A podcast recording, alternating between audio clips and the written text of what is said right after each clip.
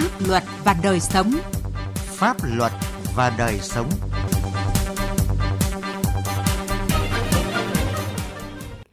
Kính chào quý vị và các bạn. Chương trình Pháp luật và đời sống hôm nay xin chuyển đến quý vị và các bạn những nội dung sau: đổi mới tư duy và cách thức trong xây dựng pháp luật, cá thể hóa trách nhiệm trong hoạt động quản lý nhà nước hiện nay, những bài học đắt giá từ việc đưa người xuất nhập cảnh trái phép. Pháp luật đồng hành.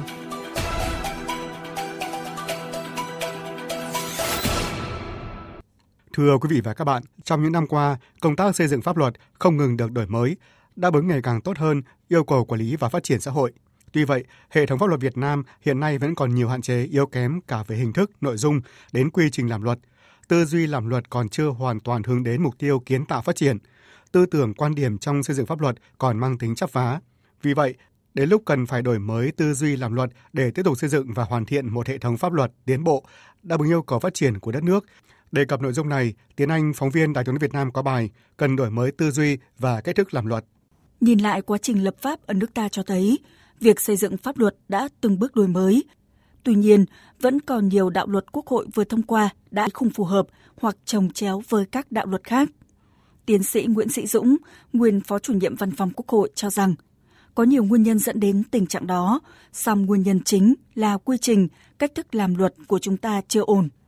Thông thường một quy trình làm luật chuẩn là quy trình chặt chẽ với các bước: phân tích chính sách lập pháp, phê duyệt chính sách, soạn thảo dự luật, tham vấn nhân dân. Các bước này làm ở chính phủ, sau đó trình dự luật cho các ủy ban của Quốc hội xem xét cho ý kiến hai đến ba lần rồi mới trình Quốc hội thảo luận thông qua. Tuy nhiên, trong cả quy trình ấy, chúng ta còn lẫn lộn công đoạn xây dựng chính sách và công đoạn lập pháp. Quy trình của mình nó lẫn giữa kỹ thuật và chính sách. Muốn làm cái gì phải sâu từ vấn đề của cuộc sống là vấn đề gì, phải nghiên cứu nguyên nhân gì để gây ra vấn đề đó. Nếu nguyên nhân đó là nguyên nhân về do hành vi của con người, nó phản ánh vấn đề, lúc ấy mới làm luật được con những và lúc đó mới đề ra chính sách để xử lý hành vi đó là một chính sách lập pháp. Sau khi chính sách lập pháp được đề ra đấy, vậy mới trình ra chính phủ. Nếu chính phủ quyết là sẽ áp đặt chính sách lập pháp đó thì lúc ấy mới soạn luật. Ông Trần Hữu Huỳnh, Chủ tịch Trung tâm Trọng tài Thương mại Quốc tế Việt Nam cũng cho rằng, chuyện luật chất lượng thấp bị vô hiệu bởi thiếu hơi thở của cuộc sống. Tình trạng xây dựng pháp luật ở ta hiện nay là vừa thiết kế, vừa thi công, chưa định hình rõ chính sách trước khi bắt tay vào xây dựng văn bản quy phạm pháp luật. Vấn đề là xây dựng chính sách như là một cái điều kiện tiên quyết trước khi ban hành pháp luật. Và khi xây dựng chính sách như vậy thì nhất thiết phải tham khảo ý kiến của người dân, của doanh nghiệp, của các nhà khoa học, của các tổ chức xã hội. Nếu làm tốt cái giai đoạn về chính sách này và được Quốc hội chấp nhận thì lúc bấy giờ mới luật hóa nó. Nhiều chuyên gia cho rằng xây dựng pháp luật phải tuân theo quy luật cuộc sống. Cuộc sống đã và đang đặt ra cho chúng ta những vấn đề cần phải có luật điều chỉnh. Lúc ấy, chúng ta khái quát, pháp điển hóa nó thành luật. Nhưng hiện nay, chúng ta chưa làm được như vậy mà vẫn làm luật theo ý chí chủ quan của các cơ quan quản lý. Thực tế này cũng được Chủ tịch Quốc hội Vương Đình Huệ đề cập trong lần tiếp xúc với cử tri ở thành phố Hải Phòng mới đây rằng, dù đã có nhiều đổi mới trong công tác xây dựng pháp luật, nhưng vẫn còn nhiều hạn chế như chưa thực hiện đầy đủ các yêu cầu về quy trình xây dựng luật, nhiều văn bản luật khó đi vào cuộc sống và tuổi thọ thấp, vân vân. Tất cả những hạn chế này phải sớm được khắc phục.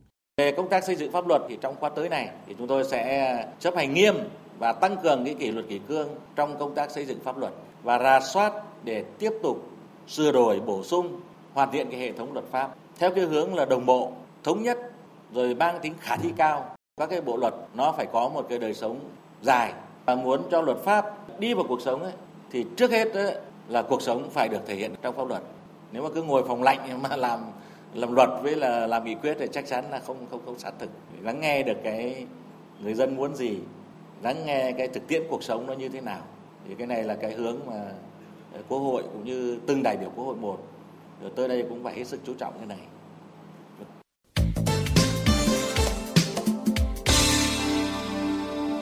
Thưa quý vị và các bạn, thời gian gần đây, cụm từ cá thể hóa trách nhiệm hay được nhắc đến.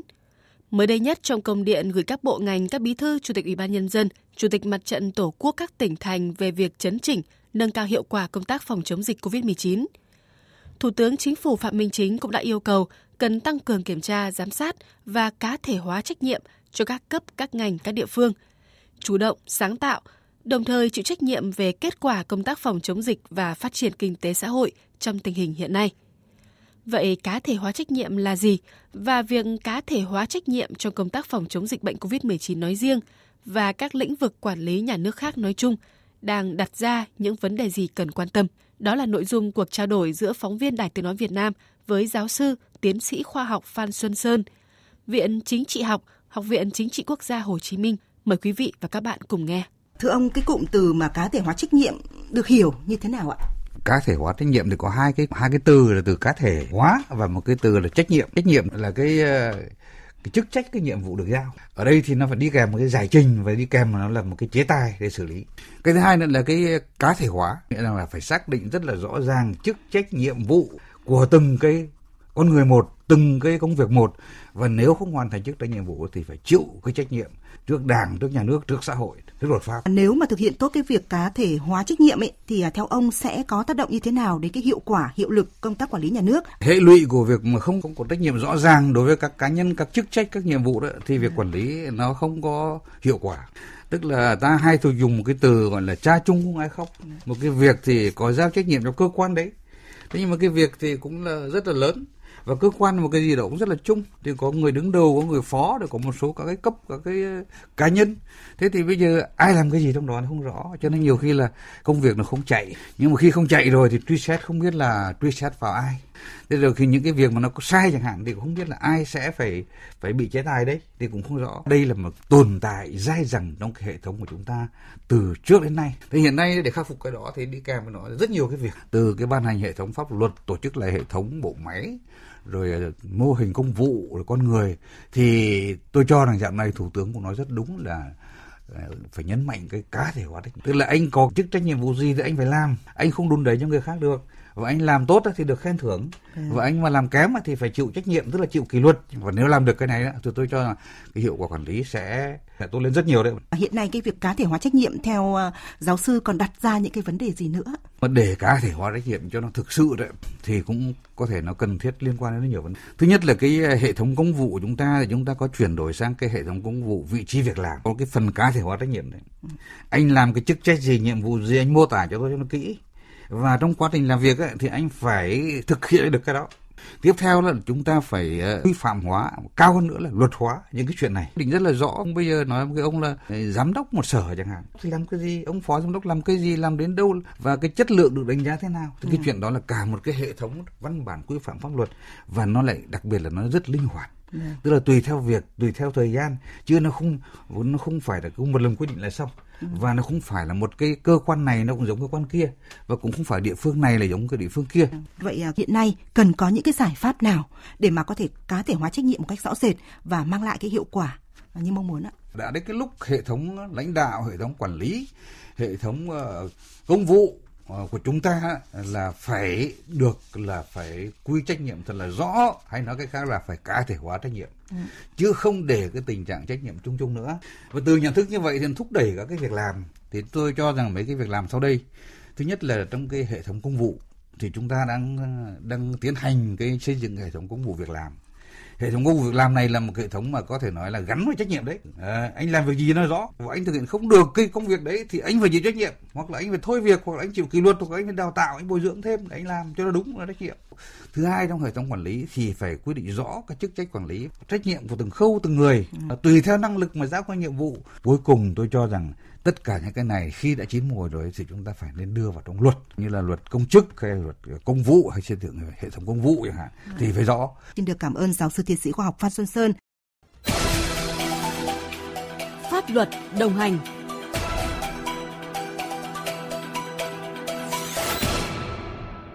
Thưa quý vị và các bạn, vừa qua, các lực lượng chức năng tỉnh Quảng Ninh liên tiếp bắt giữ các đối tượng là người Trung Quốc nhập cảnh trái phép vào thành phố địa đầu Móng Cái. Đáng chú ý, nhiều vụ có sự tiếp tay của người dân địa phương. Vì lòng tham, việc đưa người nước ngoài nhập cảnh trái phép đi sâu vào nội địa khiến nguy cơ dịch bệnh phát tán là hành động đáng lên án. Vũ Miền, phóng viên Đài Tiếng nói Việt Nam thường trú tại khu vực Đông Bắc thông tin. Nửa đầu tháng năm, các lực lượng chức năng thành phố Móng Cái đã phát hiện và bắt giữ năm vụ, mười bốn đối tượng xuất nhập cảnh trái phép vào Việt Nam. Họ nhập cảnh với mục đích tìm kiếm việc làm, trốn truy nã của nước sở tại hoặc trung chuyển qua Việt Nam để đến nước thứ ba. Các đối tượng chia thành nhiều nhóm nhỏ và đi bằng đường tiểu ngạch, băng qua rừng hoặc vượt sông biên giới Ka Long bằng bè mảng. Trung tá Nguyễn Mạnh Thắng, chính trị viên phó đồn biên phòng Bắc Sơn cho biết. Tất cả các đường mòn lối mở đấy chúng tôi đều có từ ba đến năm đồng chí chốt chặt, nên cái hoạt động này chỉ có trường hợp lợi dụng đêm tối quá thì mới có thể lọt được qua. Từ đầu năm giờ chúng tôi bắt khoảng gần hai trăm đối tượng. Lượng người nhập cảnh trái phép vào Móng Cái có dấu hiệu gia tăng vào những ngày gần đây. Đáng chú ý, nhiều vụ có sự tiếp tay, móc nối của chính cư dân biên giới để đưa người nhập cảnh trái phép đi sâu vào nội địa. Mới đây nhất, thông qua bắt giữ bốn người Trung Quốc thường trú tại tỉnh Phúc Kiến, Trung Quốc, nhập cảnh trái phép, các lực lượng chức năng thành phố Móng Cái đã mở rộng điều tra và phát hiện năm người dân đã chung chi, móc nối, dẫn dắt những người này qua biên giới và qua các chốt chặn. Đó là Nguyễn Mạnh Cường, Mạc Văn Hoàng, Vũ Duy Sinh, Phạm Văn Đường, cùng trú tại các xã biên giới của thành phố Móng Cái và Nguyễn Công Phúc ở thành phố Hạ Long, tỉnh Quảng Ninh. Thủ đoạn của những người này khá tinh vi như giấu người trong cốp xe ô tô và hóa trang thành những người dân đi khai thác thủy sản để hòng qua mặt cơ quan chức năng. Ông Đỗ Văn Tuấn, Phó Chủ tịch Ủy ban Nhân dân thành phố Móng Cái nói. Vừa qua thì thành phố cũng đã chấn chỉnh yêu cầu các tổ chốt tăng cường kiểm tra kiểm soát chặt chẽ cả người và phương tiện, phát hiện kịp thời những trường hợp đi đến từ vùng dịch, ngăn chặn các hành vi xuất nhập cảnh trái phép. Công an thành phố Móng Cái đã khởi tố và mở rộng điều tra các vụ án liên quan tới việc tổ chức cho người khác nhập cảnh trái phép. Mỗi phi vụ chót lọt, người môi giới tiếp tay sẽ nhận được khoảng chín triệu đồng tiền Việt Nam. Nhưng khi bị bắt, mức án cao nhất mà các đối tượng này có thể nhận là mười lăm năm tù giam theo quy định tại Điều ba trăm bốn mươi tám Bộ Luật Hình Sự năm hai không một năm. Đấy là chưa kể những tội danh liên quan nếu các đối tượng người nước ngoài nhập cảnh trái phép vào Việt Nam có mang theo dịch bệnh, làm xáo trộn đời sống và sức khỏe của người dân. Để nâng cao tinh thần trách nhiệm công dân, các đồn biên phòng Trà Cổ, Pò Hèn phối hợp với chính quyền sở tại đã phát động phong trào toàn dân tham gia phòng chống dịch covid mười chín và vận động cư dân biên giới ký cam kết tố giác không tiếp tay cho các hành vi liên quan đến xuất nhập cảnh trái phép. Đây là những việc làm thiết thực nhưng cần có những biện pháp mạnh tay hơn với những đối tượng tiếp tay cho người nhập cảnh trái phép vào nội địa. Chương trình Pháp luật và đời sống hôm nay của chúng tôi xin được dừng tại đây. Chương trình do biên tập viên Sĩ Lý biên soạn. Cảm ơn quý vị và các bạn đã quan tâm theo dõi. Nếu bạn thuộc các đối tượng sau: người có công với cách mạng, người thuộc hộ nghèo, người dân tộc thiểu số cư trú ở vùng có điều kiện kinh tế xã hội đặc biệt khó khăn, trẻ em, người bị buộc tội từ đủ mười sáu tuổi đến dưới mười tám tuổi, người bị buộc tội thuộc hộ cận nghèo, người thuộc hộ cận nghèo hoặc là người đang hưởng trợ cấp xã hội hàng tháng theo quy định của pháp luật thuộc một trong các trường hợp sau đây: cha đẻ, mẹ đẻ, vợ, chồng, con của liệt sĩ và người có công nuôi dưỡng khi liệt sĩ còn nhỏ, người nhiễm chất độc da cam, người cao tuổi, người khuyết tật, người nhiễm H I V, người từ đủ mười sáu đến dưới mười tám tuổi là bị hại trong vụ án hình sự, nạn nhân trong vụ việc bạo lực gia đình, nạn nhân của hành vi mua bán người theo quy định của luật phòng chống mua bán người.